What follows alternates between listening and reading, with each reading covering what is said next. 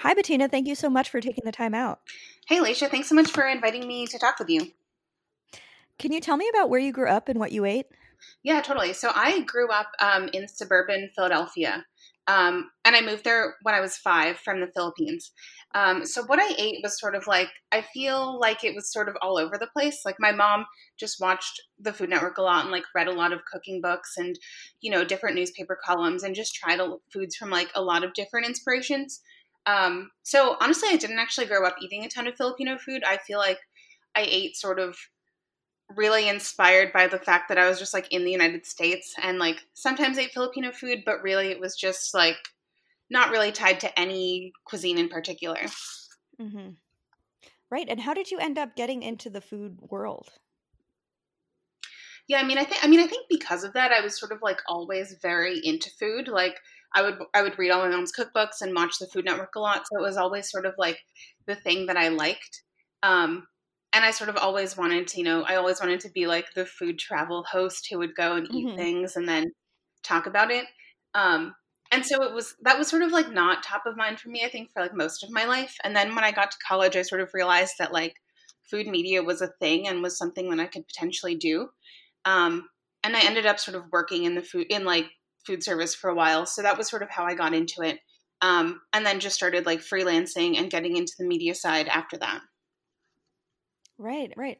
And, you know, I, I said this, that I was going to ask you about emo, but um, so like from your tweets, you were like, so, you know, into that kind of music. And so I wanted to ask, what are your favorite bands? And like, you did that scene have any impact on what you eat, what you think about food? Because I write so much, obviously, about veganism and like how mm-hmm. tied that was to those kinds of scenes.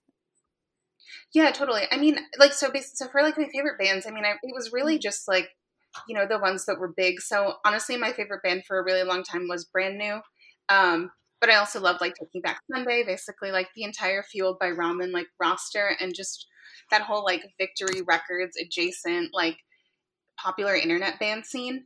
And I think I've never mm-hmm. thought about it really in terms of food until you sort of brought up this question. But I think it did actually sort of influence my approach to food in that when I was growing up, my, my best friend and I would go into Philadelphia a lot for shows. And sort of that was my way to be sort of like independent. Like I was sort of free to just go around the city and do whatever. And that was sort of mm-hmm. like there was this Malaysian restaurant that was right by this venue that I went to a lot. And that was sort of like the first restaurant that I really became like a regular at. Like my best friend and I would go there a lot.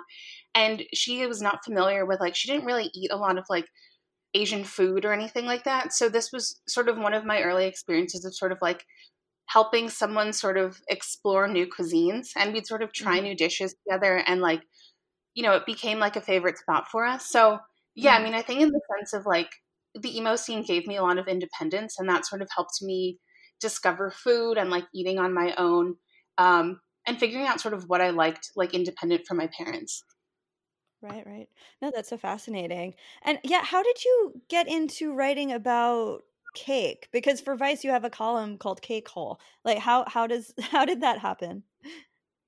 Yeah, totally. So, I mean, I think that this has sort of just been like, uh, I spent a few years like decorating cakes. And so I just sort of like started keeping an eye on like what people were doing. Um, but then sort of recently I sort of fell into sort of like the Instagram cake scene a little bit more. And right. the the column was sort of just like born out of like my editors being really flexible and just being like, okay, you're really interested in this. So they've let me sort of explore uh, my little internet obsessions in that way. Mm-hmm. Right, right, right. And how did you kind of get into writing about not just food, but, you know, trends really on the internet, you know, the font of gentrification and that sort of thing? Like, does that intersect with your food writing at all? Or, or do you see these things as separate? Yeah, I mean, I think that like, I don't, I guess I don't really think about them too much as far as like what the writing I do is categorized as. And I think I mostly mm-hmm. just approach it from the point of view of like, writing about whatever is interesting to me and whatever sort of like taking up a lot of my mental space at any given moment. Um, right. So yeah, I think that just like, I think that the internet is a really interesting space to sort of look at the way culture is formed. Um, and so I think most of that, like most of my attention is in the food side of things. Um, but I also don't feel like I like need to be limited just to writing about food, you know? Right. Right. And do you, you know, I, how do you kind of balance, you know, bigger ideas of, of what to cover with having to write at that staff writer pace of, of getting stuff out there? You know, I know you've had a few features lately that have been really big hits. Like you're right about your work on that, um, the food, the book by the Filipino food writer, um, that was a big hit, and, and other things that kind of really grasp people as more long reads. But how do you balance like the ideas for longer pieces and the ideas for shorter pieces and that kind of workload? Yeah, absolutely. I mean, I feel like one of my big problems is sort of like, I sometimes can like be, I generate ideas as sort of a form of procrastination. Um, right. so Like, I feel like the idea part is never really the hard part for me because I feel like I'm always like adding like a bunch of new ideas to my list. But yeah, I think that for me, and like also as like huge sort of perfectionist and wanting, feeling like everything, you know, everything could be a little bit better. I could find a slightly more perfect source, stuff like that. I feel like for me, it's part of it is sort of understanding that at a certain point, you sort of just have to accept that like the thing is done. Like not everything is going to be, is going to be written sort of with the goal of being like, you know, really long or like really, like really incisive or something that you're going to submit for awards, and just sort of figuring out that like some things are a little simpler. Um, mm-hmm. and you know, don't necessarily need quite as much sort of time, um, or as many words even. Right, right, right. And, you know, you have a very, you know, personal food aesthetic as well in your food photos. So how did you come to like be really a cook? Because I do feel like some, a, a food writer doesn't necessarily have to be a good cook, but it, it always helps, I suppose. But you do seem to be a very good cook, someone who can, can work with recipes, change them. I saw that you made a miso carbonara, but you used mushrooms instead of bacon. You know, how, how did you learn how to cook, and how did you develop your kind of personal approach to cooking? Yeah, totally. I mean, I think that's an interesting point because I feel like some food writers are very much on like the restaurant end of things, and some food writers are much more on like the home cooking end of things. And I feel like I've, especially over this year, I've realized that like, I feel like I'm much more drawn to sort of the home cooking side, in part mm-hmm. because you know, it works a lot better for my budget to cook everything. Um, but yeah, I mean, I think I learned how to cook mostly just by like watching my mom. Like if I think about it, there's only like maybe two or three dishes that she sort of like explained to me, like how to do, mm-hmm. but it was sort of just like, I would hang out in the kitchen a lot while she was doing stuff and sort of just like ambiently learned techniques and things like that. Um, so I think really for me, it's sort of just been, it's like, especially over the pandemic, and I have to like cook a lot more for myself. It's sort of just right. been drawing on all of those things and realizing like, you know, that I just know the technique for doing certain things and I can play around with it. Um, right. I'm definitely, I'm definitely not a very like recipe oriented cook. And I feel like when I do use recipes, I really like mess with them a lot. Like, you know, like I didn't follow like that miso carbonara, you know, super closely. But I think right. I like to sort of like use recipes as inspiration and then sort of play around based on like what I know and like what I have around. Right, right, right. And how has the pandemic kind of influenced your cooking at all? Yeah, I mean, I think, I mean, I think like for one thing, I'm cooking a lot more. Like I think that I've, since I've sort of been living on my own, I have like always cooked a decent amount, but you know, like living in New York and then like working a full-time job and commuting, I feel like it was really easy to get into the thing of just like, okay, well, I'll just get like a slice of pizza on my way home, or like I'll stop by this place. But I think that like since the pandemic ha- started, I've sort of just realized that like I'm like, and it sounds so full of myself, right? But like I've realized like I'm actually a pretty good cook, and right. most of the food I can make, I'm like very happy with, and I don't necessarily feel the need to like get food elsewhere.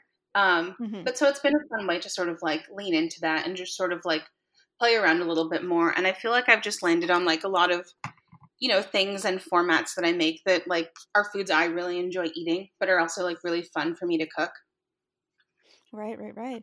And, you know, you write for Vice. And so I, I've kind of noticed over time and have been frustrated over time by how a lot of food writers really can ignore things going on in politics that or business that ref, have an effect on food. But at Vice, it seems like you have a little bit more freedom to make those connections, especially because, you know, people that you work with are all are covering those those aspects. You know, I was just citing um, a piece about how plant-based meat that people are coming out with now, like Impossible or Beyond, they has its roots in Chinese cuisine, which was not something that like other people were tackling as, as quite as deeply or as kind of just blatantly, like explicitly covering that. So how do you feel, you know, that you're allowed to kind of make more bigger statements about food? Because you also did one of the few critical pieces of Taste the Nation as well, which was Padma Lakshmi's food show that was, you know, a bit nationalistic. Yeah, I mean, like, I think that, like, the thing that really has worked in my favor sort of at Vice is the fact that we're not, you know, I feel like we're doing the food coverage that not a lot of other websites are doing. Um, mm-hmm. I think we exist in a sort of, in a really sort of different space. Like, we're not doing a ton of restaurant coverage. We're not really telling you, like, what to eat. And so I think that gives me a lot more chance to sort of take risks and sort of think about things like food in terms of much bigger contexts. And I think that also, like, you know, these are, like, the the way that like class and race and colonialism like in, have influenced food are things that just like personally interest me and that matter a lot mm-hmm. to me. And I think I've just been really lucky that like, if I come to my editor with ideas that want to get a little more like critical or incisive about like what food culture is, you know, they sort of trust that like that matters to me and therefore like it's something that's worth pursuing. Um, mm-hmm. Yeah. I mean, I think it's been really helpful that I'm sort of not like hampered by having to do like product announcements or like restaurant opening pieces and things like that. Like I can exist in a very like almost like looking at food culture and food media with a much like broader eye. Right, right, right. And I mean, you do write so much about social media and so much about like being online, quote unquote. And sure. You know, for me, and I think because of the pandemic, that has become so much of an a, a piece of our lives, even more so than it was before, where it's just really our only venue for expression and and contact with people in the outside world. And you told James Hansen for an interview in Indigestion, like, what's exciting to me is that now food's relationship with being online appears to see people favoring things that are less branded and more individual. And it's interesting to me because I'm writing about cake right now and cake decorating, and you've written a lot about cake and how kind of the aesthetics shift over time, and you can see people kind of get going into the same vein as other people. And, and, you know, I think in cake specifically, there is a very heavy social media influence on what people want and what people, you know, think is a good cake. And you know, right now it's like very organic um in decor. It's it's not using fondant, it's not using like heavy uh, food coloring, but like before this moment in cake, I thought there would there was a lot of like there was that, you know, tons of food coloring, like make a shag cake, make a unicorn cake, like mm-hmm. and now we're in a moment of, of a really organic um cake decor. And you know, so uh like you said, like things are less branded and more individual, but at the same time, there is this kind of uh, constant influence that is, you know, not necessarily something you can shake off. So, you know, how how have you been thinking about social media and food right now? Like, do you, do you see uh, that continuing the trend toward being a little bit more, you know, individual, even if it's not, you know, what everyone else is doing? Yeah, absolutely. I mean, I think, I mean, I think cake is a really sort of interesting way to sort of watch all of these things play out, in part because like right. It is such a distinct niche on Instagram, but it is also sort right. of a niche with so many like styles and like different sort of way that way cake is playing out that it's like really interesting to watch, I think. Um, mm-hmm. And so like, so yeah, I mean, I think that like, even a few months ago when I started sort of writing about cakes, I was thinking like, you know, like these messy cakes, like, I think that's sort of going to be, maybe like this will be the peak of the trend, or so sort of it'll become like over after that, you know, but I think mm-hmm. that even in just the past few months, I think that there have been so many other trends sort of coming out of that scene that I think that right. even if something feels very like popular and like it's been done a lot, I think that yeah, I think the scene is sort of just continuing to like expand and like try new things. I think it's really interesting because like, you know, so much of this is not being guided by like any one creator on Instagram. Like, right. I think it's sort of like a lot of people are sort of like in communication with each other in a very sort of like, you know, in a very friendly way. That's not, it doesn't seem like people are sort of trying to take over the scene. Like, it doesn't seem like one person wants to have like the monopoly on this decorating style. In mm-hmm. like, whereas like, you know, some of those sort of other trends did feel like, you know, someone was trying to build a brand out of a certain cake visual that was very polished and like Instagrammable.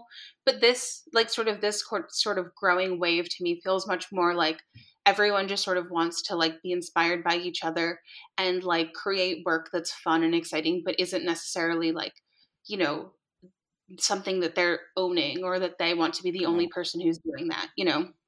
Right. No, and you've been posting a lot. I think the what what trend you've been focusing on a little bit, right, is the more like maybe classic American bakery style cake, but that has kind of gone in a weirder direction, like a very maybe Amy Sedaris type direction. um, mm-hmm. So like, how have you, when did you start to notice that? And and I do I do feel like it's very interesting that that is happening alongside like these more organic, like Um, maybe rooted in that squirrel aesthetic cake. Mm-hmm. Yeah. So, I mean, like, so I feel like there, yeah, I feel like there is a big resurgence of sort of like this, like vintage, like playing off the like classic, like Wilton designs look. But I think, right. But yeah, I think the thing that's really interesting is that over the past like few months or so, people have take, use it, used it to like, you write much like sillier statements on top, or you use colors that are not necessarily like, you know, traditional American dessert looks like, so a cake that's frosted very like traditionally and vintage inspired, but it's like completely black, for example. Um, or there was one the other day that said like, I still can't believe Dan was Gossip Girl. Just like things that sort of really play with your expectations about what you should see on a cake. Right. Right. And, you know, do you bake cake? Like, uh, or is it just kind of a more um, intellectual pursuit? Well, so like, so I, like I used to decorate them as like for work in, for like oh, several cool. years ago. But the thing is, I actually don't really like eating cake. Um, I'm very much like a, I don't have a sweet tooth at all. I'm very much like a salty food person. Um, right. So I really sort of prefer cakes from like a observant and like visual standpoint and sort of like, what are the trends? But I'm not really like, I don't, I, I want, like I always, I keep saying that I want to bake cakes. I just got like, I finally got a stand mixer. And so I like, bake, I've baked a few cakes, but like, the thing is that like, I want to bake them and I want to decorate them and I want to like experiment with what they look like. But then I'm sort of left with like this cake that I don't want to eat. Um, so I think that maybe like when the pandemic is over and I can like have people over, or I can like bring more people food. Um, it'll right. be something I do. But for the moment, it's sort of like my boyfriend and I don't need a bunch of cakes at home. Right, right. No, that's for me. It's it's great to have like family and friends very close by to bring cake to, because I also make a lot of cake um, and and have to do something with it. But yeah, you mentioned, you know, when the pandemic is over, when we're all vaccinated, you know, in that beautiful future, you know, what are you looking forward to most food wise for when, you know, you don't have to cook every meal at home yourself? Well, I mean, honestly, that's the thing I'm looking forward to the most is sort of, you know, over the past like almost year, I feel like I've really like honed my cooking skills, but I feel like I'm not really able to share it with anyone other than like posting right. pictures online. Um, so that's really the thing. Cause I feel like before this, I really took the concept of sort of like gathering for granted. And I was like, you know, always coming up with an excuse for like why I couldn't have people over for dinner. Like I didn't have the right plates or I didn't have the right like serving bowl or whatever. Um, but now I'm realizing that sort of like that stuff doesn't matter very much. Um, and really what right. I want to do is just like cook for people and sort of, uh, like come together over meals again, um, in a way that like mm-hmm. I'm creating the experience. Right. Right. And for you, is cooking a political act? I mean, I think so. I think that, I think that my daily cooking, I don't know that, I don't know that I think about it terribly hard. Like I'm sort of just mm-hmm. sustaining myself. Um, but I feel like the part that feels really political to me is sort of like revisiting those like cultural dishes and the things that like, you know, my family used to make, or just learning more about Filipino food than I maybe haven't even eaten before. Um, mm-hmm. Because I do feel like it is sort of an act of like understanding your history and sort of understanding this like this broad culture that largely has not traveled from the Philippines to here, like in my family. Like I think that it's political and that I'm sort of reviving these histories that may have gone Un, like unspoken or not written down, um, and sort of just understanding sort of the broader history of like the culture that I come from.